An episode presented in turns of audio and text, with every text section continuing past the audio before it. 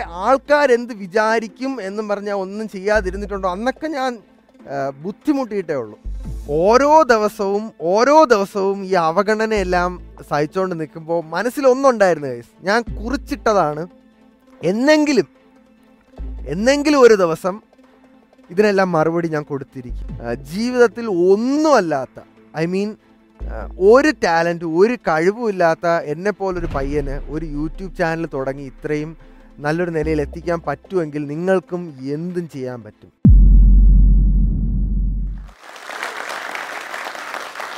Hello guys!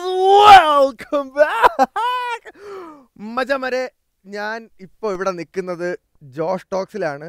ഞാൻ നിങ്ങളിപ്പോൾ എന്താണ് ഈ ഒരു വലിയൊരു അലർച്ച കേട്ടതെന്ന് ആലോചിക്കുകയാണെങ്കിൽ അത് എന്റെ ഒരു ഇൻട്രൊഡക്ഷനാണ് ഞാൻ ഒരു യൂട്യൂബ് ബ്ലോഗറാണ്. പേര് കാർത്തിക് സൂര്യ. ഒരു രണ്ട് വർഷം മുന്നേ എന്നെ ഈ കേരളത്തിലെ ഒരൊറ്റ മനുഷ്യന് അറിയാൻ പാടില്ലായിരുന്നു.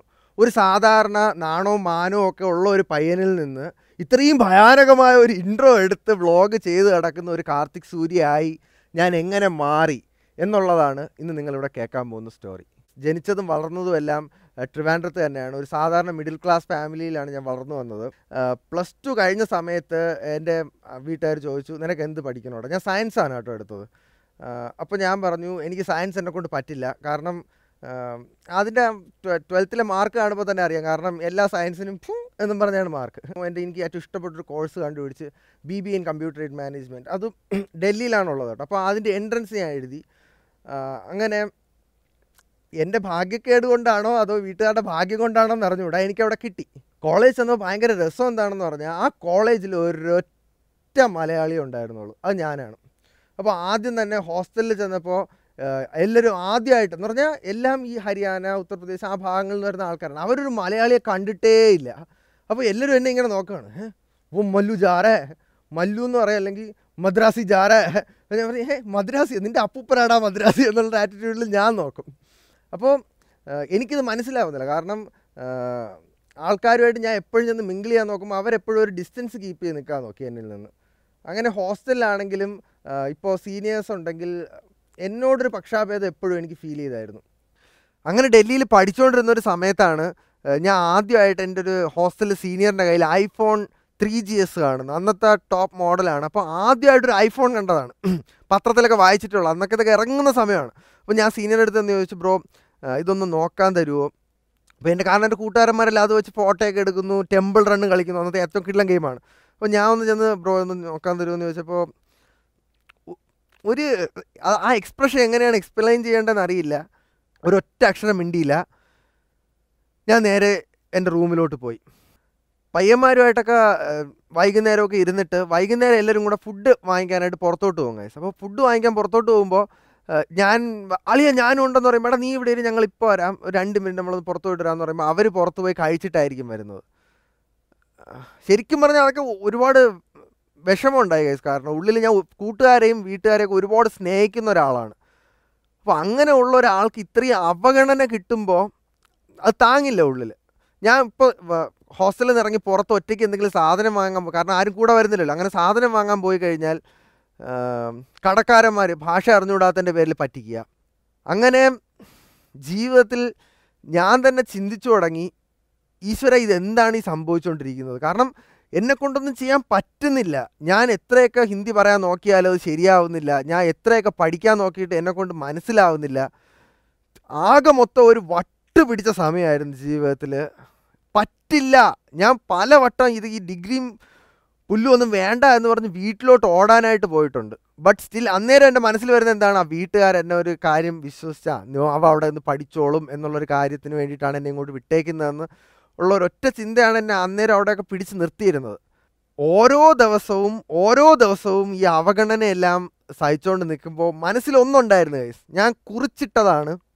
എന്നെങ്കിലും എന്നെങ്കിലും ഒരു ദിവസം ഇതിനെല്ലാം മറുപടി ഞാൻ കൊടുത്തിരിക്കും. എന്നെങ്കിലും ഒരു ദിവസം ഈ എന്റെ കൂടെ ഇരുന്ന് പഠിക്കുന്നവരെക്കാളും എല്ലാം മുകളിലത്തെ ഒരു നിലയിൽ ഞാൻ എത്തിയിരിക്കും എന്നൊരു വാക്ക് ഞാൻ എന്റെ ഉള്ളിൽ തന്നെ കുറിച്ചിട്ടു. അത് എങ്ങനെ ചെയ്യുമോ എങ്ങനെ എത്തിപ്പെടുമോ എന്ന് എനിക്കറിയില്ല ബട്ട് അത് ചെയ്യും എന്നുള്ളൊരു ദൃഢമായ തീരുമാനം എന്റെ മനസ്സിൽ ഞാൻ അന്നാണ് കുറിച്ചെടുത്തത്. രാവിലെ ഞാൻ എഴുന്നേക്കുന്നത് മുതൽ രാത്രി ഞാൻ കിടന്നുറങ്ങുന്നത് വരെ കളിയാക്കലായിരുന്നു ത്രൂ ഔട്ട് ദ ഡേ അപ്പോൾ ഞാൻ ആദ്യമൊക്കെ ഇത് കോമഡി ആയിട്ട് തോന്നിയെങ്കിലും പിന്നെ എനിക്ക് മനസ്സിലായി ഇത് ഇത് മനഃപൂർവമാണ്.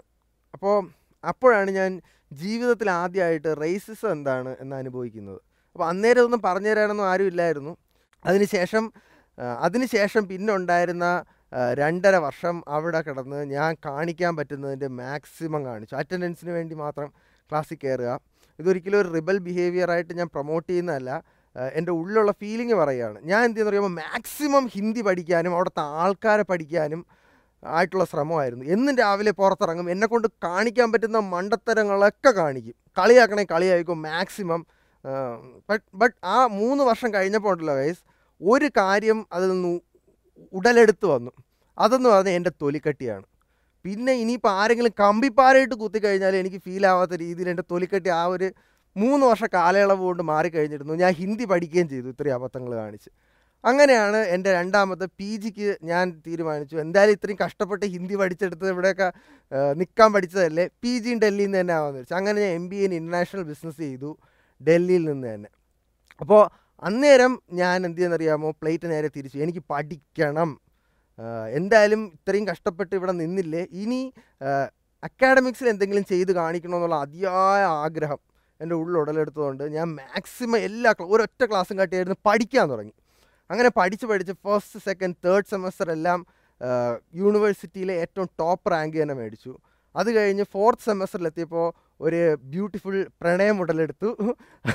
അതോടുകൂടി ഞാൻ ഫസ്റ്റ് റാങ്കിൽ നിന്ന് നേരെ നാലാമത്തെ സ്ഥാനത്തേക്ക് എത്തി but still M B in international business വളരെ നല്ല പെർസെന്റ് എയ്റ്റി പെർസെന്റ് സംതിങ്ങോടുകൂടി തന്നെ ഞാൻ പാസ്സായി അപ്പോൾ ഇപ്പോൾ എന്റെ ഡ്രീം എന്താണെന്ന് ഞാൻ പറഞ്ഞുതരാം. ഒരു ഓൺടർപ്രണർ ആവുക. അങ്ങനെ ഞാൻ ഒരു ബിസിനസ് തുടങ്ങി. ഓക്കെ എന്റെ ഏറ്റവും വലിയ പാഷനായ ഒരു ബിസിനസ് സ്റ്റാർട്ട് ചെയ്തു. ഒരു കാപ്പറ്റ് എക്സ്പോർട്ടിംഗ് കമ്പനി ഞാൻ പഠിച്ച സബ്ജക്റ്റ് തന്നെയാണ് എന്റെ പ്രോജക്റ്റ് ഡെസേഷൻ ഡെസർട്ടേഷൻ നടന്ന സബ്ജക്റ്റ് തന്നെ ഒരു ബിസിനസ് സ്റ്റാർട്ട് ചെയ്തു. അങ്ങനെ ബിസിനസ് ഇങ്ങനെ പൊക്കോണ്ടിരിക്കുകയാണ്. ബിസിനസ് പൊക്കോണ്ടിരിക്കുന്നതിന്റെ ഇടയിലാണ് എന്റെ മറ്റേ എന്റെ ഫസ്റ്റ് റാങ്ക് എന്ന് വെച്ചാൽ അവിടെ താഴത്തെ റാങ്കിലോട്ട് ഇട്ട ലൈനുമായിട്ട് ബ്രേക്കപ്പ് ആവുന്നത്. അപ്പോൾ ബ്രേക്കപ്പ് ആയപ്പോൾ ഞാൻ ഒരുപാട് കോൺഫ്ലിക്റ്റുകളിലൂടെ പോയ കേട്ടോ ഞാൻ തന്നെ ഒരുപാട് കാര്യങ്ങൾ റീതിങ്ക് ചെയ്തു. ബട്ട് സ്റ്റിൽ ബിസിനസ് നല്ലതായിട്ട് ഇങ്ങനെ പൊക്കോണ്ടിരിക്കുകയാണ്. അപ്പോൾ ഞാൻ ഇങ്ങനെ ബിസിനസ് ചെയ്തുകൊണ്ടിരുന്നപ്പോൾ ഒരു സാറ്റിസ്ഫാക്ഷൻ ഇല്ല. ഓക്കെ നമുക്ക് അത്യാവശ്യം മാസം കഴിഞ്ഞു പോകാനുള്ള പൈസ എല്ലാം കിട്ടുന്നുണ്ട്. ഒരു എന്ന് പറഞ്ഞാൽ ഞാൻ എന്റെ ഡ്രീമാണ് ഈ ചെയ്തുകൊണ്ടിരിക്കുന്നത് എന്ന് നിങ്ങൾ മനസ്സിലാക്കുക. ബട്ട് എനിക്ക് അതിനകത്തൊരു സാറ്റിസ്ഫാക്ഷൻ കിട്ടുന്നില്ല.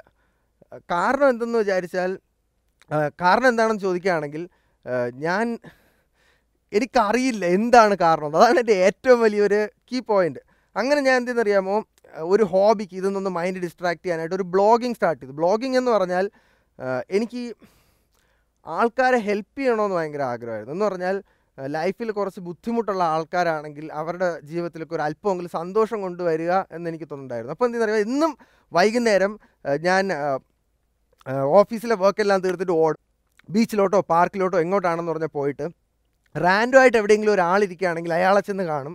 എന്നിട്ട് ചുമ്മാ ഒരു കോൺവെർസേഷൻ ചുമ്മാ ഇങ്ങനെ സെന്റിയൊക്കെ അടിച്ച് ഇങ്ങനെ ബീച്ചിലിരിക്കുന്ന ആൾക്കാരുടെ അടുത്തൊക്കെ പോയിട്ട് ചുമ്മാ ഒരു കോൺവെർസേഷൻ ട്രൈ ചെയ്യും. കുറേ പേരൊക്കെ ഓടിക്കും. എന്നാലും കുറച്ചൊക്കെ കഷ്ടപ്പെട്ട് കഴിയുമ്പോൾ ഏതെങ്കിലും ഒരാളെ കിട്ടും. അപ്പോൾ ചുമ്മാ ഇരുന്ന് കാര്യമൊക്കെ പറഞ്ഞ് ഹലോ മാമ അല്ലെങ്കിൽ ഹലോ ചേച്ചി ഹലോ മോനെ എന്നൊക്കെ പറഞ്ഞ് സംസാരിച്ച് പോകുമ്പോഴത്തേക്കും കുറേ നേരം സംസാരിച്ച് കഴിയുമ്പോഴത്തേക്കും ഞാൻ എന്റെ ലൈഫിൽ നടന്ന കുറേ സ്ട്രഗിളുടെ കാര്യം അവരുടെ അടുത്ത് പറയും. അപ്പോൾ അവർ അവരുടെ ലൈഫിലെ കുറച്ച് സ്ട്രഗിളുടെ കാര്യം എന്റെ അടുത്ത് ഇങ്ങോട്ടും പറയും. അപ്പോൾ ഞാൻ അവരുടെ അടുത്ത് പിന്നെ ചോദിക്കും നിങ്ങളുടെ ലൈഫിൽ ഏറ്റവും ഡിസപ്പോയിന്റിങ് ആയിട്ടുള്ളതും ഏറ്റവും സന്തോഷമായിട്ടുള്ളതും കാര്യങ്ങളൊന്ന് ഷെയർ ചെയ്യാമോ? എന്ന് ചോദിക്കും. അപ്പോൾ അവർ ആ കുറേ പേരൊന്നും പറയില്ല ബട്ട് കുറച്ച് പേര് പറയും. ആ പറയുന്ന ആൾക്കാരുടെ അടുത്ത് ഞാൻ എന്റെ ഒരു ലൈഫ് എക്സ്പീരിയൻസും ഒക്കെ ഷെയർ ചെയ്തതിന് ശേഷം നേരെ വീട്ടിലോട്ട് ഓടും. ഓടി വന്നിട്ട് പിന്നെ ഇരുന്ന് ടൈപ്പിംഗ് ആണ്. ചില ദിവസം രാത്രി ആറ് ഏഴ് മണിക്കൂർ എടുക്കും ഓരോ ആർട്ടിക്കിൾ ടൈപ്പ് ചെയ്യും അങ്ങനെ ടൈപ്പ് ചെയ്ത് ടൈപ്പ് ചെയ്ത് ടൈപ്പ് ചെയ്ത് ടൈപ്പ് ചെയ്ത് ഒരു ആർട്ടിക്കിൾ ഉണ്ടാക്കിയിട്ട് എന്ന് പറഞ്ഞാൽ ഒരു ആർട്ടിക്കിൾ ഒരു ആയിരത്തി ഇരുന്നൂറ് ഒരു ആയിരത്തി അഞ്ഞൂറ് വേർഡിന്റെ ഒരു ആർട്ടിക്കിൾ ഉണ്ടാക്കിയിട്ട് കാർത്തിക് സൂര്യ ഡോട്ട് കോം എന്നൊരു വെബ്സൈറ്റിൽ ഞാൻ പോസ്റ്റ് ചെയ്ത് തുടങ്ങി. അപ്പോൾ എന്തറിയാമോ? പോസ്റ്റ് ചെയ്തു പക്ഷേ എന്റെ ഉദ്ദേശം നടക്കുന്നില്ല. ആരും ഇല്ല വായിക്കാൻ ആരുമില്ല അങ്ങനെ ഞാൻ ഫേസ്ബുക്കിൽ ഒരു പേജ് ക്രിയേറ്റ് ചെയ്തു കാർത്തിക് സൂര്യ എന്നിട്ട് അതിനകത്ത് ഷെയർ ചെയ്യാൻ തുടങ്ങി. കണ്ണി കണ്ട വെബ്സൈറ്റുകളിലെല്ലാം ഷെയർ ചെയ്യാൻ തുടങ്ങി. അങ്ങനെ ഒരു മൂന്ന് മാസം ഞാൻ ഓർക്കണം ഞാൻ ഡെയിലി ആർട്ടിക്കിൾ എഴുതുമായിരുന്നു എന്നെക്കൊണ്ട് പറ്റുന്ന ചില ദിവസങ്ങൾ വിട്ടുപോയാലും മാക്സിമം എല്ലാ ദിവസവും ഞാൻ ആർട്ടിക്കിൾസ് എഴുതുമായിരുന്നു എന്നിട്ട് പബ്ലിഷ് ചെയ്യുക ആരും വായിക്കുന്നില്ല. പബ്ലിഷ് ചെയ്യുക ആരും വായിക്കുന്നില്ല. അങ്ങനെ കുറച്ച് ദിവസം കഴിഞ്ഞപ്പോൾ ഞാൻ ബട്ട് ഞാൻ ഹാപ്പി ആയിരുന്നു കേട്ടോ. ഞാൻ ഈ ഈ ചെയ്യുന്ന കാര്യത്തിൽ ഞാൻ ഒരുപാട് ഹാപ്പി ആയിരുന്നു. അപ്പോൾ അങ്ങനെ ഇരിക്കുന്ന സമയത്താണ് ഞാനൊരു ഐഫോൺ ആദ്യത്തെ അല്ല എന്റെ ഇതിൽ നിന്നുള്ള ഈ ബ്ലോഗിങ്ങിൽ നിന്നുള്ള വരുമാനം കൊണ്ട് ഒരു ഐഫോൺ വാങ്ങുന്നത്. അപ്പോൾ ഞാൻ എന്ത് ചെയ്യുന്നറിയാമോ ഓക്കെ എന്തായാലും ഞാൻ ബ്ലോഗ് ചെയ്യുന്നുണ്ട്. ചുമ്മാ ഇരിക്കുകയല്ലേ ഒരു ബ്ലോഗ് ചെയ്ത് കളയാമെന്ന് വിചാരിച്ചു. ഒരു വർഷം മുന്നേ മാത്രമാണ് ഞാൻ ബ്ലോഗ് എന്താണെന്ന് കാണുന്നത്. അപ്പോൾ ഓക്കെ ശരി. എന്തായാലും നടക്കുകയല്ലേ ഒരു ബ്ലോഗ് ചെയ്ത് കളയാമെന്ന് പറഞ്ഞ് എന്റെ ഒരു ഐഫോൺ സിക്സസും പിടിച്ചിട്ട് ഞാൻ ഇങ്ങനെ വഴി കൂടെ നടക്കണം ഞാൻ ചെണ്ട പഠിക്കാൻ പോയ ദിവസം ആദ്യമായിട്ട് ചെണ്ട പഠിക്കാൻ പോയ ദിവസം ഇങ്ങനെ ഹലോ ഗൈസ് ഇതാണ് എന്റെ ചെണ്ട ക്ലാസ്. അതാണ് എന്റെ ആശാൻ. പിന്നെ എന്റെ കൂട്ടുകാരെ കാണിച്ചു പപ്പായ പറിക്കാൻ പോകുന്ന കാണിച്ചു. അപ്പോൾ ഈ ഈ ഒരു ചെറിയൊരു വീഡിയോ മൊബൈലിനകത്ത് തന്നെ ഞാൻ എഡിറ്റ് ചെയ്തിട്ട് നേരെ യൂട്യൂബിൽ അപ്ലോഡ് ചെയ്തു. യൂട്യൂബിൽ അപ്ലോഡ് ചെയ്ത് എല്ലാ ഗ്രൂപ്പുകളിലും ഷെയർ ചെയ്തു. അപ്പോൾ ഒരു ഒരു സംഭവം സംഭവിച്ചതെന്ന് പറഞ്ഞാൽ ഒരാഴ്ച കഴിഞ്ഞപ്പോൾ ഒരാഴ്ച കഴിഞ്ഞപ്പോൾ ഗൈസ് നൂറ് വ്യൂ ആ വീഡിയോയിൽ നൂറ് വ്യൂ ശരിക്കും പറഞ്ഞാൽ എന്റെ കിളി പോയി. കാരണം ഞാൻ ഇത്ര കഷ്ടപ്പെട്ട് എന്നും വൈകുന്നേരം പോയി ആൾക്കാരുടെ അടുത്ത് സംസാരിച്ച് മെനക്കെട്ടിരുന്ന് എഴുതിയിട്ട് കിട്ടാത്ത ആ ഒരു റെക്കഗ്നിഷൻ ചുമ്മാ ഒരു കോമഡി വീഡിയോയിൽ ഒരു ഒരാഴ്ച കൊണ്ട് നൂറ് വ്യൂ കിട്ടിയപ്പോൾ ശരിക്കും ഞാൻ അന്തം വിട്ടുപോയി. അങ്ങനെ എന്തെന്നറിയാമോ? ശരി ഇത് കൊള്ളാലോ പരിപാടി എന്ന് പറഞ്ഞ് ഒരു രണ്ടാമത്തെ വീഡിയോ ഇട്ടു മൂന്നാമത്തെ വീഡിയോ ഇട്ടു നാലാമത്തെ വീഡിയോ ഇട്ടു. ചുമ്മാ ആസ് എ ഹോബി വീക്കെൻഡ്സിൽ എടുത്തിട്ട് ഇടുന്ന വീഡിയോ ആയിരുന്നു. നോക്കിയപ്പോൾ ഒരു മാസം കൊണ്ട് ഒരു മാസം കൊണ്ട് നൂറ് സബ്സ്ക്രൈബേഴ്സ് ഞാൻ ആറ് മാസം കഷ്ടപ്പെട്ടിട്ട് എന്റെ ബ്ലോഗിനില്ലായിരുന്നു ഇത്രയും വ്യൂവർഷിപ്പ് റീഡർഷിപ്പ് അപ്പോൾ എനിക്കൊരു കാര്യം മനസ്സിലായി. ചേട്ടാ ഞാൻ ഉദ്ദേശിക്കുന്ന കാര്യങ്ങൾ ആൾക്കാരിലോട്ട് ഷെയർ ചെയ്യാൻ പറ്റുന്ന ഒരു മീഡിയ ഇതാണല്ലോ കുറച്ചുകൂടെ ബെറ്റർ കാരണം ബേസിക് ആയിട്ടുള്ള റീസൺ ഒന്നേ ഉള്ളൂ. നമ്മുടെ നാട്ടിൽ ഇപ്പോൾ ആർക്കും വായനാശീലം ഇല്ല. എല്ലാവരും കുറച്ചുകൂടെ വിഷ്വൽ മീഡിയ ആണ് പ്രിഫർ ചെയ്യുന്നത്. അങ്ങനെ ഞാൻ ആ വ്ളോഗ് പതുക്കെ പതുക്കെ മുന്നോട്ട് കൊണ്ടുപോകാൻ തുടങ്ങി. രണ്ട് മാസം ആയപ്പോൾ ആയിരം സബ്സ്ക്രൈബേഴ്സ് അപ്പോൾ ഈ സബ്സ്ക്രൈബേഴ്സ് കൂടുന്തോറും എനിക്കൊരിതെന്ന് പറഞ്ഞാൽ ഞാൻ പറയുന്ന കാര്യങ്ങളിൽ കൂടുതൽ ആൾക്കാരിലോട്ട് എത്തണം എന്നുള്ള അതിയായ ആഗ്രഹം കാരണം ഞാൻ എക്സ്ട്രീം കണ്ടന്റുകൾ ഉണ്ടാക്കാൻ തുടങ്ങി. എന്ന് പറഞ്ഞാൽ ആരും ട്രൈ ചെയ്യാത്ത കാര്യങ്ങൾ ആരും മുതിരാത്ത കാര്യങ്ങൾ അങ്ങനെ ചെയ്തു തുടങ്ങിയപ്പോൾ എന്റെ സബ്സ്ക്രൈബേഴ്സിന് എണ്ണം പതുക്കെ പതുക്കെ പതുക്കെ പതുക്കെ പതുക്കെ പതുക്കെ കൂടാൻ തുടങ്ങി. ബട്ട് ഇപ്പോഴും ആൾക്കാർക്ക് ഒരു പ്രശ്നമെന്ന് പറഞ്ഞാൽ ഇവൻ എന്താ വട്ടാണോ? സെയിം സിറ്റുവേഷൻ എന്റെ ഞാൻ ഡൽഹിയിൽ ഞാൻ നിന്നപ്പോൾ ഉള്ള സംഭവമില്ലേ എന്ന് പറഞ്ഞാൽ ഡൽഹിയിൽ നിന്നപ്പോൾ ആൾക്കാരുടെ അടുത്ത് പറഞ്ഞു നിനക്ക് വട്ടാണോടാ? അല്ലെങ്കിൽ നിന്നെ കാണാൻ ഭംഗിയില്ല. അല്ലെങ്കിൽ നിനക്കിതാണ് കുഴപ്പം ഇതാണ് കുഴപ്പം. സെയിം കമന്റുകൾ എന്റെ നാട്ടിൽ റിപ്പീറ്റ് ആവുന്നു. അപ്പോൾ എനിക്ക് ഒരു കാര്യം കൂടെ മനസ്സിലായി. സൊസൈറ്റി പറയുന്ന കാര്യങ്ങളിൽ നിന്ന് മാറി ചിന്തിക്കുന്ന ആൾക്കാരെ സൊസൈറ്റിക്ക് ഇഷ്ടപ്പെടില്ല. ചേഞ്ച് കൊണ്ടുവരാൻ ശ്രമിക്കുന്ന ആൾക്കാരെ ആൾക്കാർക്ക് ഇഷ്ടപ്പെടില്ല. നമ്മൾ അതിന് ഹാർഡ് വർക്ക് ചെയ്യണം. അപ്പോൾ കൂടുതൽ വീഡിയോ ഇടുമ്പോഴും എനിക്ക് നെഗറ്റീവ് കമൻസാണ് വന്നുകൊണ്ടിരുന്നത് അപ്പോൾ ഓരോ ദിവസം എഴുന്നേൽക്കുമ്പോഴും രാവിലെ നെഗറ്റീവ് കമന്റ് നീ ഇങ്ങനെയല്ലേടാ നിനക്ക് വേറെ പണിയില്ലേടാ എന്നുള്ള കാര്യങ്ങൾ കേൾക്കുമ്പോൾ എനിക്ക് ശരിക്കും പറഞ്ഞാൽ നല്ല വിഷമമുണ്ട്. ബട്ട് സ്റ്റിൽ എന്റെ എന്റെ കണ്ടന്റ് കാണാൻ ആൾക്കാരുണ്ടല്ലോ എന്നുള്ളൊരു ആഗ്രഹം കാരണം ഞാൻ പിന്നെയും കണ്ടന്റ് ക്രിയേറ്റ് ചെയ്ത് തുടങ്ങി പിന്നെയും കണ്ടന്റ് പിന്നെയും കണ്ടന്റ് ക്രിയേറ്റ് ചെയ്ത് തുടങ്ങി. അങ്ങനെ ഒരു ദിവസം ബിസിനസ് ഇപ്പോഴും ബിസിനസ് നടന്നുകൊണ്ടിരിക്കുകയാണ് ബിസിനസ് കാര്യത്തിനായി ഡൽഹിയിൽ പോയപ്പോൾ അവിടെ ഹോളി അവിടെ ഹോളിയുടെ സമയമായിരുന്നു. അങ്ങനെ ഉത്തർപ്രദേശിൽ ബർസാന എന്ന് പറഞ്ഞൊരു സ്ഥലത്ത് ഹോളി കളിക്കാൻ പോയി. അപ്പോൾ അവിടെ ചെന്ന് ഒരു വെറൈറ്റി ലോകമായിരുന്നു കേട്ടോ അവിടെ. അവിടെ ചെന്ന് അവിടെ ഈ സ്ത്രീകൾ വലിയ ഒലക്ക കൊണ്ട് ആണുങ്ങളുടെ മണ്ടക്കടിച്ചിട്ടാണ് ഹോളി ആഘോഷിക്കുന്നത്. ആടിച്ച് മണ്ട പൊളിച്ച് കളയും എനിക്കും കിട്ടി ഇവിടെ രണ്ടു മൂന്ന് അടി. എന്നാലും അതും കൊണ്ടിട്ട് തിരിച്ച് ഞാൻ അവരുടെ ഗലിയിലൂടെ നടന്നു വരുന്ന സമയത്തായിരുന്നു എനിക്കൊരു റിയലൈസേഷൻ ഉണ്ടായത്. ഞാൻ ഒരു ബിസിനസ്സുകാരനല്ല ആവേണ്ടത്. കാരണം ലൈഫ് ലൈഫ് എൻജോയ് ചെയ്യണം ലൈഫ് പെർസ്യൂ ചെയ്യണം. ആ ലൈഫിന്റെ സത്തുണ്ടല്ലോ അത് മൊത്തം ഊറ്റിയെടുക്കണം. ഒരൊറ്റ ലൈഫേ ഉള്ളൂ അത് നമ്മൾ ജീവിക്കണം നമ്മുടെ സ്വപ്നങ്ങൾക്ക് വേണ്ടി എന്ന് ഞാൻ ആ ഒരു നിമിഷം തീരുമാനിച്ചു. രണ്ട് അടി കൊണ്ടാ എന്ത്? ബോധം വന്നില്ലേ? ബട്ട് അത് കഴിഞ്ഞ് നാട്ടിലോട്ട് വന്നതിന് ശേഷം പിന്നെ ഒരു പ്രയാണമായിരുന്നു കൈസ് എന്റെ ചാനലൊന്ന് പൊക്കിക്കൊണ്ട് വരാനുള്ള. ആ തത്രപ്പാടിനിടയ്ക്ക് ആണ് ഒരു ഞാൻ ലുങ്കി ഉടുത്ത് എയർപോർട്ടിൽ ട്രിവാൻഡ്രത്ത് നിന്ന് ഡൽഹി വരെ യാത്ര ചെയ്തു. എന്റെ ആദ്യത്തെ ഹിറ്റായ വീഡിയോ അതാണ്. അപ്പോൾ ഞാൻ ആലോചിച്ചു ചേട്ടാ ഞാൻ ചെയ്തതിൽ ഏറ്റവും എളുപ്പമുള്ള വീഡിയോ ആണിത്. എന്നിട്ട് ഇതെന്തുകൊണ്ട് ഹിറ്റായെന്ന് ചോദിച്ചപ്പോൾ അത് ഒരേ ഒരു കാര്യമുള്ളൂ ആൾക്കാർ ചെയ്യാത്ത കാര്യങ്ങൾ വേറൊരാൾ ചെയ്യുന്ന കാണുമ്പോൾ അവർക്ക് എന്തോ ഒരു ഇതാണ്.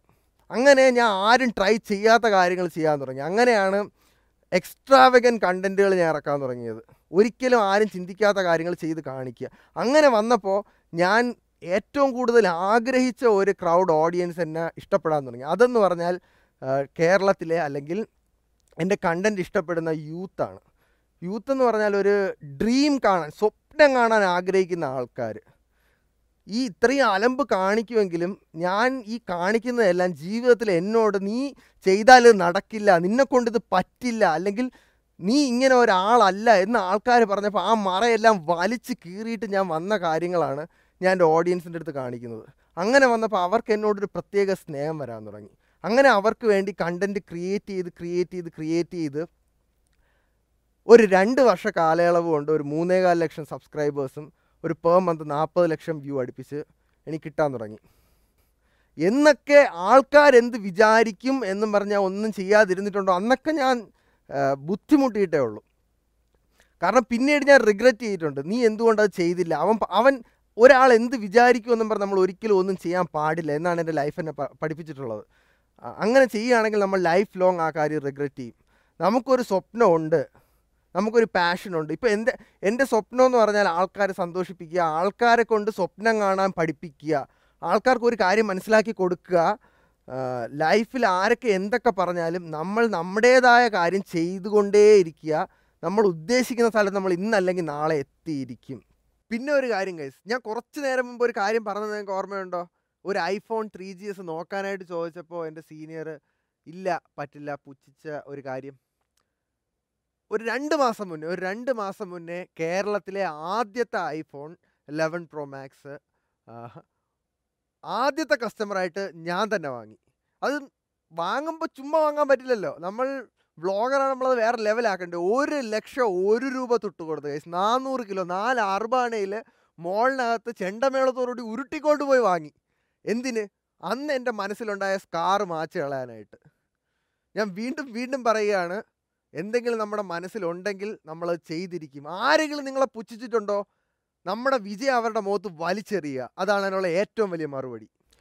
എല്ലാത്തിന്റെ ഒടുവിൽ ഇപ്പോൾ കൈസ് ഇപ്പോൾ ലൈഫ് ഒരുപാട് മാറി. ഇപ്പോൾ ഞാൻ പുറത്തിറങ്ങി കഴിഞ്ഞാൽ ആൾക്കാർ തിരിച്ചറിയുന്നു. കടകളിൽ ചെല്ലുമ്പോൾ ഷോപ്പ് കീപ്പേഴ്സ് എല്ലാം ഭയങ്കര സ്നേഹമായിട്ട് എഴുതുന്നു. എവിടെ ചെന്നാലും എല്ലാവർക്കും ഭയങ്കര സ്നേഹം. എന്ന് പറഞ്ഞാൽ അന്ന് ഞാൻ അനുഭവിച്ച എന്റെ എക്സ്ട്രീം ഓപ്പോസിറ്റ് സൈഡിലാണ് ഇപ്പം ഞാൻ നിൽക്കുന്നത്. ഇത്രയും ജീവിതത്തിൽ സ്ട്രഗിൾ ചെയ്യേണ്ടി വന്നെങ്കിലും അന്ന് ഞാൻ അനുഭവിച്ച അവഗണയ്ക്ക് അവഗണനയ്ക്കും പരിഹാസത്തിനും എല്ലാം ചിലപ്പോൾ മറുപടിയായിട്ടായിരിക്കാം. ബട്ട് എനിക്കറിയില്ല. ഇപ്പോൾ എന്റെ കയ്യിൽ ഒരു ഓഡിയൻസ് ഉണ്ട്. ഇപ്പോൾ എന്നെ ഇഷ്ടപ്പെടുന്ന ഒരുപാട് ആൾക്കാരുണ്ട്. ഇപ്പോൾ ഞാൻ വീഡിയോ ഇടുന്നതിന് വേണ്ടി വെയിറ്റ് ചെയ്യുന്ന ആൾക്കാരുണ്ട്. ഇത്രയും നേരം ഞാൻ സംസാരിച്ചതിൽ എത്രത്തോളം നന്നായിട്ട് എന്റെ ഉള്ളിലുള്ള ഫീലിങ്സ് നിങ്ങളിലേക്ക് കൺവേ ചെയ്യാൻ പറ്റിയിട്ടുണ്ടെന്ന് എനിക്കറിയില്ല. ബട്ട് ഒരു കാര്യം എനിക്ക് നിങ്ങളോട് പറയാനുള്ളത് ജീവിതത്തിൽ ഒന്നുമല്ലാത്ത ഐ മീൻ ഒരു ടാലന്റ് ഒരു കഴിവുമില്ലാത്ത എന്നെപ്പോലൊരു പയ്യന് ഒരു യൂട്യൂബ് ചാനൽ തുടങ്ങി ഇത്രയും നല്ലൊരു നിലയിൽ എത്തിക്കാൻ പറ്റുമെങ്കിൽ നിങ്ങൾക്കും എന്തും ചെയ്യാൻ പറ്റും. ഞാൻ എപ്പോഴും പറയുന്ന ഒരേ ഒരു വാക്ക് അതാണ് ഡെയർ ടു ഡ്രീം സ്വപ്നം കാണാൻ ധൈര്യപ്പെടുക. സ്വപ്നം കാണാൻ ധൈര്യപ്പെടുക എന്നിട്ട് ആ സ്വപ്നത്തിന് വേണ്ടി എന്തും ചെയ്യാൻ മുതിരുക. അങ്ങനെയാണെങ്കിൽ ഈ ജീവിതത്തിൽ നമുക്ക് അച്ചീവ് ചെയ്യാൻ പറ്റാത്തതായിട്ട് ഒന്നുമില്ല. അപ്പോൾ ഇത്രയും പറഞ്ഞുകൊണ്ട് എന്റെ ഈ ചെറിയ വലിയ സംസാരം ഞാൻ ഇവിടെ അവസാനിപ്പിക്കുകയാണ്. Thank you Tell us what you think about this video and don't forget to like, share, and subscribe.